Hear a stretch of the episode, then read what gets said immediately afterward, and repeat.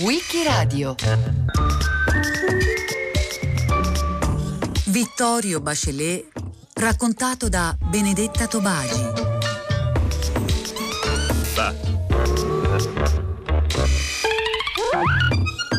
La mattina del 14 febbraio 1980, un ragazzo magro, pallido, che dimostra meno dei suoi 24 anni, sale sul pulpito della chiesa di San Roberto Bellarmino, a Roma, grimita all'inverosimile per il funerale dell'ennesima vittima delle Brigate Rosse. Giovanni, è questo il nome del ragazzo, è un ricercatore di fisica, rientrato in fretta e furia dagli Stati Uniti dove lavora per partecipare al funerale del padre e prende la parola a nome di tutta la famiglia. Preghiamo per il nostro Presidente Sandro Pertini, per Francesco Cossiga, per tutti i giudici, per tutti i poliziotti, per tutti i carabinieri, gli agenti di custodia, per quanti oggi nelle diverse responsabilità nella società, nel Parlamento, nelle strade, continuano in prima fila la battaglia della democrazia con coraggio e amore. Vogliamo pregare oggi anche per quelli che hanno colpito il mio papà, perché senza nulla togliere alla giustizia che deve trionfare, sulle nostre bocche ci sia sempre il perdono e mai la vendetta, sempre la vita e mai la richiesta della morte degli altri. Perdono. L'orazione desta scalpore tra i presenti e poi sui media. Tuttavia, come spiega Giovanni anni dopo, quelle parole di sostegno e di fiducia per lo Stato e di misericordia per gli assassini, che a tanti paiono quasi scandalose, sono semplicemente in armonia con la vita e l'esempio di suo padre, Vittorio Bachelet. In quel 1980 il terrorismo rosso è al suo acme. In meno di 50 giorni si contano già 10 attentati mortali. Ma l'uccisione di Bachelet il 12 febbraio rappresenta un nuovo inedito picco. È l'assassinio politico più grave dopo il delitto Moro, scrive il giorno dopo Giampaolo Pansa su Repubblica. Dalla fine del 76, infatti, Bachelet ricopriva la carica di vicepresidente del Consiglio Superiore della Magistratura. Bachelet era direttamente lo Stato e non una sua rappresentazione, afferma Enrico De Aglio su Lotta Continua. È l'attacco più grave alle istituzioni nella storia della Repubblica esclama il procuratore capo di Roma. È più grave ancora dell'uccisione di Moro, commenta a caldo Tullio De Mauro. Così, intervistato dal telegiornale la sera della sua elezione, Bachelet riassume il programma del suo mandato che inizia. Io credo che i magistrati italiani si trovano oggi in una situazione di prima linea. Io non credo che tutte le accuse fatte ai magistrati siano esatte, ci possono essere certo delle situazioni di difficoltà. Io penso però che si debba dare ai magistrati la possibilità di operare. Eh, spesso i magistrati operano in condizioni veramente di grandissima difficoltà. Questo non toglie che il nostro Consiglio Superiore della Magistratura, che è il compito proprio del governo della magistratura, per garantirne sì l'autonomia e l'indipendenza, ma per garantire anche la rispondenza di questa realtà, di questo organismo dell'ordine giudiziario al suo compito di amministrare la giustizia, non debba affrontare anche tutte le disfunzioni che si sono manifestate e che vanno affrontate con fermezza e con capacità di risolvere. Aldo Moro e Vittorio Bachelet erano stati amici Entrambi giuristi e docenti alla Sapienza, entrambi esponenti di spicco del cattolicesimo democratico e progressista, di quella sinistra democristiana in cui si individua il cuore dello Stato da colpire.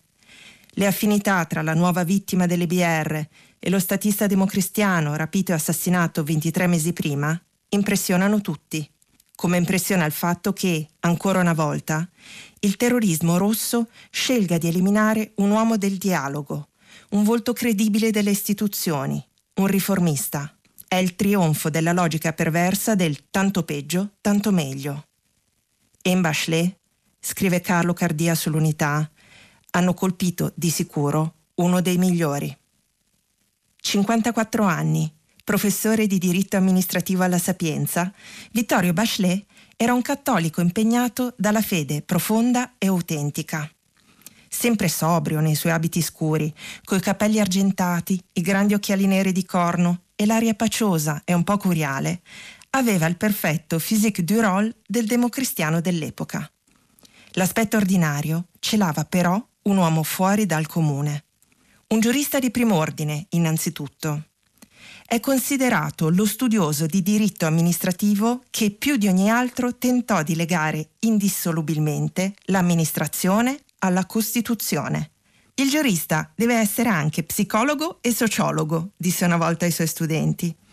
In una disciplina tecnica e spesso arida, la sua opera è pervasa dal desiderio, umano prima che intellettuale, di composizione armonica delle differenze, per sviluppare le condizioni che favoriscano una società pluralista entro uno Stato efficiente e giusto. Uno Stato che non sia un feticcio, ma uno strumento di servizio nei confronti della società civile. Quando era giovane, molti si aspettavano che prendesse i voti, come i fratelli maggiori, Paolo e Adolfo, entrambi gesuiti. Ma la sua vocazione è diversa. Nel 1951 sposa Maria Teresa, la sua Miesi, e si impegna nella Chiesa secondo l'ideale, poi sviluppato dal Concilio Vaticano II, del cattolico laico impegnato nel mondo e proteso verso Dio. Nel giugno del 64 Papa Paolo VI lo nomina presidente dell'Azione Cattolica, di cui era vicepresidente dal 59, per accompagnarla in una transizione delicata. Dopo gli anni di Luigi Gedda, in cui l'associazione, un colosso con oltre 3 milioni e mezzo di soci, era stato un potente strumento di organizzazione e lotta politica, in un momento in cui, per dirla con le parole di Bachelet, l'aratro della storia scavava a fondo, rivoltando le zolle della realtà sociale, il suo mandato è tornare alle radici, rendendola piuttosto un luogo di crescita e rinnovamento individuale. Il professore semplifica gli statuti, snellisce l'organizzazione, responsabilizza gli iscritti. Scrive di educazione al bene comune. Nei suoi discorsi spazia dalla mistica cristiana agli scrittori russi, dai filosofi indiani a Martin Luther King. Dopo le dimissioni di Carretto, l'azione cattolica attraversò anni segnati da profondi contrasti interni ritrovò una sua linea unitaria nel rinnovamento anche organizzativo con la presidenza di Vittorio Bachelet. Noi ci siamo trovati in un certo senso nella stessa situazione, se così posso esprimerlo, in cui si è trovata la Chiesa con il Concilio, di fronte a un mondo che cambiava rapidamente, di fronte a una fase nuova della storia la Chiesa nel Concilio ha cercato di meditare su se stessa e soprattutto di vedere come affrontare questa fase nuova con una genuinità evangelica più profonda. Lo stesso ha fatto l'azione cattolica in quegli anni. Noi abbiamo cercato di vivere l'esperienza del Concilio, le sue grandi speranze e di attuarlo per quello che ci riguardava nella nostra associazione e nel nostro servizio. E quindi cercando di andare alla profondità maggiore, alla ispirazione religiosa della nostra azione, all'impegno missionario dell'associazione, prendendo tutto ciò che di valido vi era nelle tradizioni dell'azione cattolica, l'impegno dei laici nella vita della Chiesa, l'impegno missionario, la responsabilità di tutti in comunione nella Chiesa, per affrontare questa fase nuova della storia non con timore, non con eh, una sorta di paura, ma invece con una speranza, una disponibilità ad essere in questa fase della storia della società una grande forza spirituale. Lasciata la presidenza dell'Azione Cattolica nel 1973, è eletto consigliere comunale a Roma, finché alla fine del 76 Aldo Moro non lo indica tra i candidati laici, nel senso di non magistrati, per il Consiglio Superiore della Magistratura. Un uomo fatto principalmente di silenzio e di sorriso. È l'immagine bellissima con cui il giudice Adolfo Beria di Argentine lo ricorda sul Corriere della Sera dopo l'omicidio. Silenzio, perché sapeva e amava ascoltare gli altri, soprattutto i ragazzi, i suoi figli, Giovanni e Maria Grazia innanzitutto, e poi gli allievi all'università, che ricordano le chiacchierate a tutto campo seduti sui banchi prima degli esami. Anche il riferimento al sorriso coglie nel segno.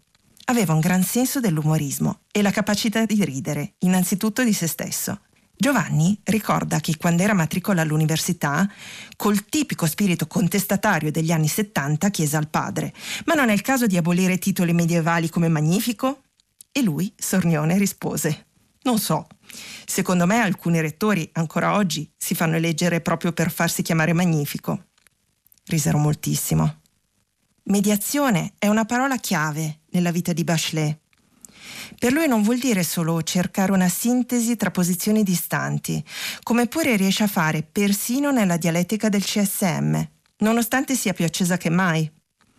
Bachelet, infatti, entra nel primo consiglio allargato da 24 a 33 membri ed eletto col nuovo metodo proporzionale. Un consiglio quindi percepito come molto politicizzato, in cui si specchiano più che mai ricchezza e tensione del corpo giudiziario. Eletto vicepresidente di misura, nel fuoco delle polemiche ideologizzate tipiche di quegli anni, da sinistra era stato accusato, proprio lui, voluto da Moro, di essere un integralista cattolico di destra. Mite, ma determinato, Bachelet conquistò ben presto la stima di tutti.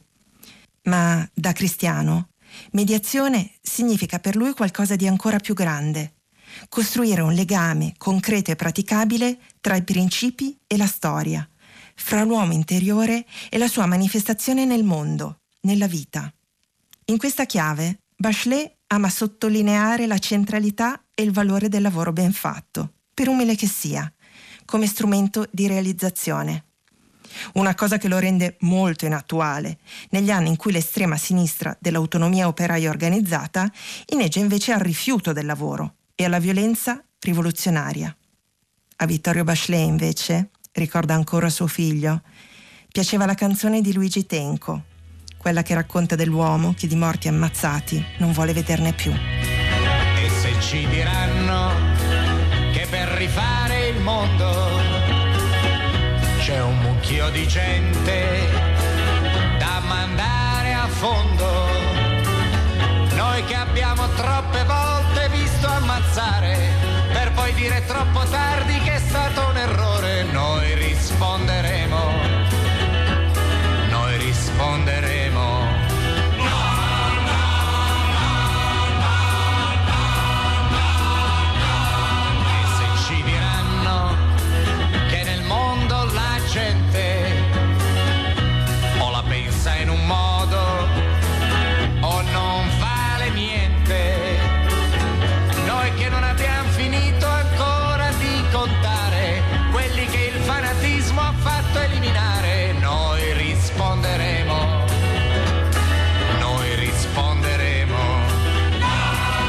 Bachelet, le BR non colpiscono solo lo Stato e la giustizia. È molto simbolico che il delitto avvenga dentro l'università. Dal 77, infatti, è esplosa la rabbia dei giovani, che nel morso della crisi economica si sentono senza prospettive. L'area dell'autonomia, ala estrema della protesta, è un bacino di reclutamento privilegiato per i terroristi. E anche il mondo accademico finisce sotto attacco. Nell'ottobre del 78, a Napoli, è assassinato il professore di criminologia Alfredo Paolella. Nel 79, a Padova, gli autonomi aggrediscono lo storico Angelo Ventura e il professore di psicologia Guido Petter.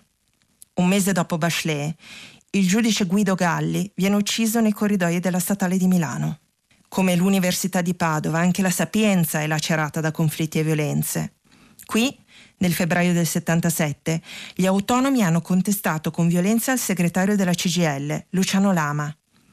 Il 9 maggio del 79, gli autonomi contestano anche la cerimonia con cui viene intitolata a Moro l'Aula 11, dove usava fare lezione. Sui muri dei corridoi ci sono scritte inneggianti alle BR, che nessuno cancella, almeno fino a quel 12 febbraio. Giovanni, qual è il senso delle vite stroncate come quella di tuo padre? Delle vite stroncate prima di quelle di tuo padre? Penso a Massimiliano Kolbe, a Luther King, personaggi che tuo papà amava molto, o quelle stroncate dopo dal terrorismo italiano o anche fuori d'Italia. Qual è il senso di queste sconfitte? Beh, in un certo senso è più facile capire il senso di queste morti forse che della morte in generale. eh, la vecchia idea cristiana che aveva ricordato anche il Papa nella messa per papà, cioè che il martirio sia un segno di una scelta, in fondo in qualche modo è vero, nel senso che è più facile forse capire il senso di una morte eh, causata da un ideale rispetto alla morte alla quale tutti però una volta o l'altra eh, siamo destinati. Indubbiamente sono delle sconfitte, sono delle sconfitte perché mancano delle persone, non si può dire certe volte quando si sente dire lo Stato risponde, la gente dimostra la sua volontà, eh sì però c'è poco da fare, eh, ai funerali non si può mai festeggiare grandi vittorie, è sempre una grossa sconfitta, una sconfitta dell'uomo, prima di tutto dell'uomo che uccide, che è il più sconfitto di tutti, tutto sommato, più facilmente da capire forse la sconfitta invece di altri scopi, altre battaglie, altre mete da raggiungere che avranno una persona di meno e alle volte anche una persona importante che poteva cambiare l'esito di una discussione o di una battaglia politica o sociale o ideale.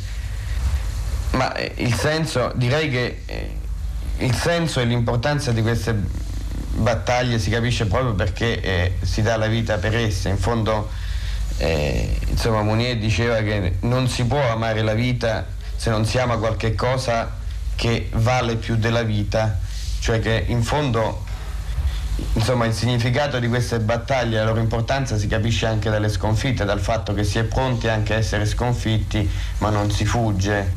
La mattina dell'omicidio, gli spari contro Bachelet interrompono un'assemblea della Federazione Giovanile Comunista sui problemi della risposta al terrorismo in corso presso la facoltà di giurisprudenza, a cui partecipano Stefano Rodotà, Luciano Violante e lo stesso Lama. E gli studenti lo applaudono. Il clima tra i ragazzi sta cambiando. Il terrorismo perde consensi e anche per questo si fa sempre più sanguinario. Vogliono i morti per sembrare vivi, sintetizza lapidario l'inviato del Corriere della Sera Walter Tobagi, poche settimane prima di essere assassinato a sua volta. Ennesima intelligenza stroncata in quella stagione. La mattina del 12 febbraio 1980, alla Sapienza, c'è un bel sole che fa già primavera. Dopo le 11, finita la sua lezione, proprio nell'aula intitolata ad Aldo Moro, Bachelet si allontana chiacchierando con la sua assistente, Rosy Bindi, che compie 29 anni proprio quel giorno. Non notano nulla di strano nella manciata di ragazzi che gli girano intorno, finché, dieci minuti prima di mezzogiorno, una di loro, giovanissima, sopra abito verde, i riccioli scuri sotto un baschetto di lana, tocca il professore sulla spalla per farlo voltare e gli spara quattro colpi di pistola nel ventre, a bruciapelo. Bachelet barcolla, gli occhiali cadono a terra e restano schiacciati sotto il corpo che si accascia in un angolo del grande atrio della facoltà di scienze politiche. Si avvicina un altro giovane, snello, folti baffi scuri, un giaccone chiaro e spara ancora, lo finisce con un colpo alla nuca. Scappate, ci sono le bombe, grida, per creare il panico e agevolare la fuga. I due scappano indisturbati, portandosi via una delle borse gonfie di carte del professore. I nostri assassini sono tra i volti giovani e freschi dei nostri ascoltatori alle lezioni di tutti i giorni, annoterà sul proprio diario il preside della facoltà di scienze politiche Gabriele De Rosa. Ucciderlo, diranno i killer, è stato un gioco da ragazzi. Bachelet è indifeso, non ha la scorta, anche se il suo nome figurava già tra i possibili bersagli nelle carte trovate quasi due anni prima nel covo romano dei BR Valerio Morucci e Adriana Faranda, insieme alla Scorpion che aveva ucciso Aldo Moro.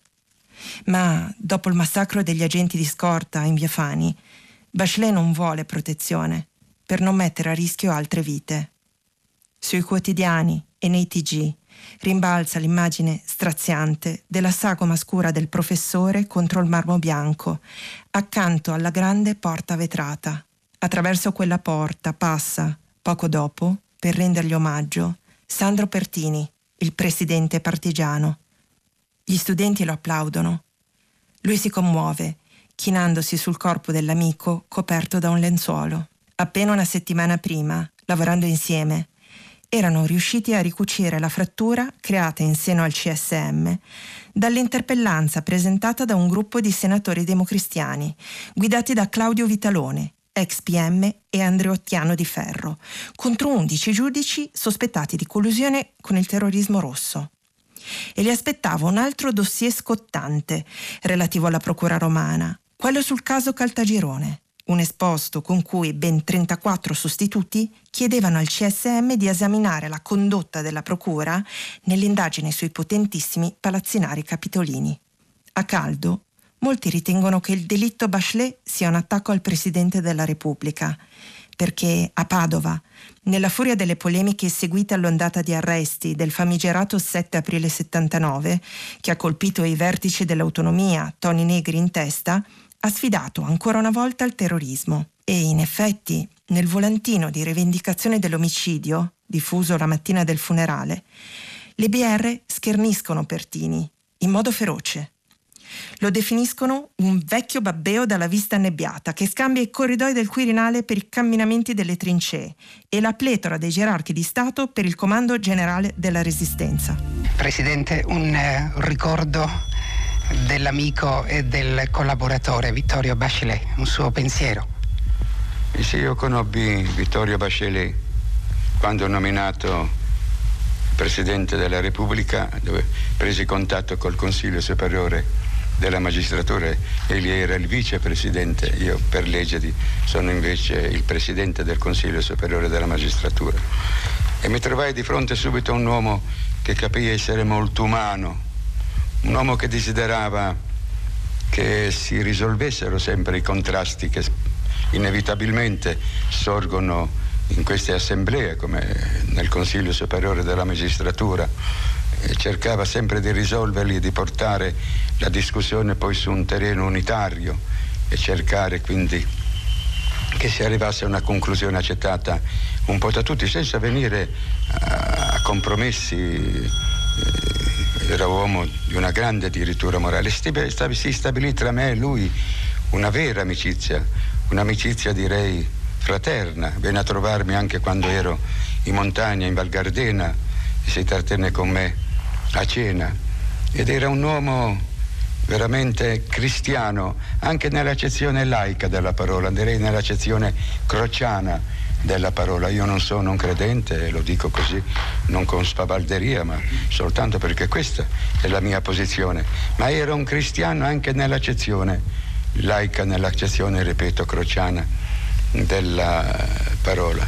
Nel volantino le BR vaneggiano di creazione di tribunali speciali e campi di concentramento per l'annientamento delle sedicenti avanguardie comuniste combattenti e in questo quadro Bachelet è bollato come democristiano, esperto di organizzazione statale, massimo artefice della riconversione della magistratura a puro strumento anticomunista, sotto il diretto controllo dell'esecutivo. Una deformazione grottesca della realtà, perché Bachelet, al contrario, non si rese mai alla logica dell'emergenza e delle leggi speciali. Sotto la sua guida, per esempio, il CSM formulò un parere molto critico sul decreto legge antiterrorismo varato sull'onda emotiva del sequestro di Aldo Moro, suscitando reazioni piccate nel mondo politico, che l'accusò addirittura di invasione di campo. Il suo impegno contro il terrorismo e in difesa delle istituzioni giudiziarie fu al tempo stesso netto, pragmatico e operativo. Nel 77, durante il processo al nucleo storico delle BR, il suo CSM suggerì al Parlamento una modifica del codice per evitare la scarcerazione dei brigatisti. Al tempo stesso, a dispetto delle polemiche sui permessi facili concessi ai detenuti con la riforma dell'ordinamento penitenziario del 1975, avviò un'indagine conoscitiva per dimostrare la falsità dei dati riportati dai giornali e convinse governo e Parlamento, già pronti a cedere alla piazza, a non sopprimere quelle misure in favore dei detenuti. I permessi infatti rimasero, anche se sottoposti a limitazioni. Tenendo come faro la Costituzione, Bachelet chiedeva al mondo politico maggiori risorse operative per combattere il terrorismo, anziché leggi speciali. Perché, sottolineò in un'intervista, Ormai dovremmo aver imparato che le varie riforme normative, senza predisporre anche tempestivamente i mezzi e le strutture necessarie, vanifica le finalità che si vorrebbero raggiungere. Uccidendo Bachelet, i brigatisti volevano portare un nuovo attacco al cuore dello Stato. Ma una settimana dopo quel delitto clamoroso sono loro a subire un colpo decisivo. Il 19 febbraio, a Torino, i carabinieri arrestano Patrizio Pecci, che diverrà il primo dei grandi pentiti del terrorismo, con effetti fatali per l'organizzazione. Anche le indagini sull'omicidio Bachelet si risolvono in tempi relativamente rapidi. Il processo si apre nell'aprile dell'82 e nell'85 Anna Laura Braghetti e Bruno Seghetti sono condannati in via definitiva come esecutori dell'omicidio. Ennesimo filo che collega Bachelet a Moro, la Breghetti era stata una dei carcerieri dello statista nei giorni del sequestro. Anni dopo pubblica un libro molto autoindulgente dal titolo Il prigioniero, in cui racconta quell'esperienza. Su questo libro è in larga parte basato il film di Marco Bellocchio Buongiorno notte. Alla Braghetti in particolare è ispirato il personaggio interpretato da Maya Sansa, la brigatista presa dai dubbi, che sogna la liberazione del presidente DC. Dopo averlo visto, Rosy Bindi, che quel 12 febbraio era accanto a Bachelet quando lo uccisero, si è detta perplessa. Come il mio professore, io sono tra chi scommette sempre nella possibilità che le persone si possano riscattare. Però mi chiedo, se ha avuto davvero tutti quei dubbi durante il sequestro Moro, come ha fatto due anni dopo a uccidere Bachelet con tanta freddezza. La mia convinzione, maturata nel corso dei decenni, ha detto ancora Rosy Bindi, 40 anni dopo l'omicidio, parlando del suo professore e di altre vittime di quella stagione, è che non sono stati uccisi solo dalle BR, ma anche da poteri occulti, preoccupati perché la generazione allora al governo stava attuando davvero lo spirito della Carta Costituzionale Parole pesanti, senza dubbio. Alla base, però, ci sono circostanze inquietanti. Per esempio, il successore di Bachelet al vertice del CSM è Ugo Zilletti, docente universitario di diritto romano, ex consigliere comunale DC a Firenze, raccoglie attorno a sé un consenso unanime.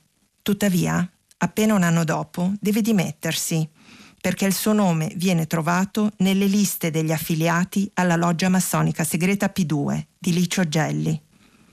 L'omicidio Bachelet, di fatto, consentì al grumo di potere gelliano, che nell'80 era all'apice dell'influenza, di occupare anche quell'importantissima casella. Zilletti, peraltro, sarà indagato per essersi troppo attivamente interessato all'indagine sulla bancarotta del Banco Ambrosiano, sorta di cassaforte della P2, e in particolare alla restituzione del passaporto al suo presidente, il piduista Roberto Calvi.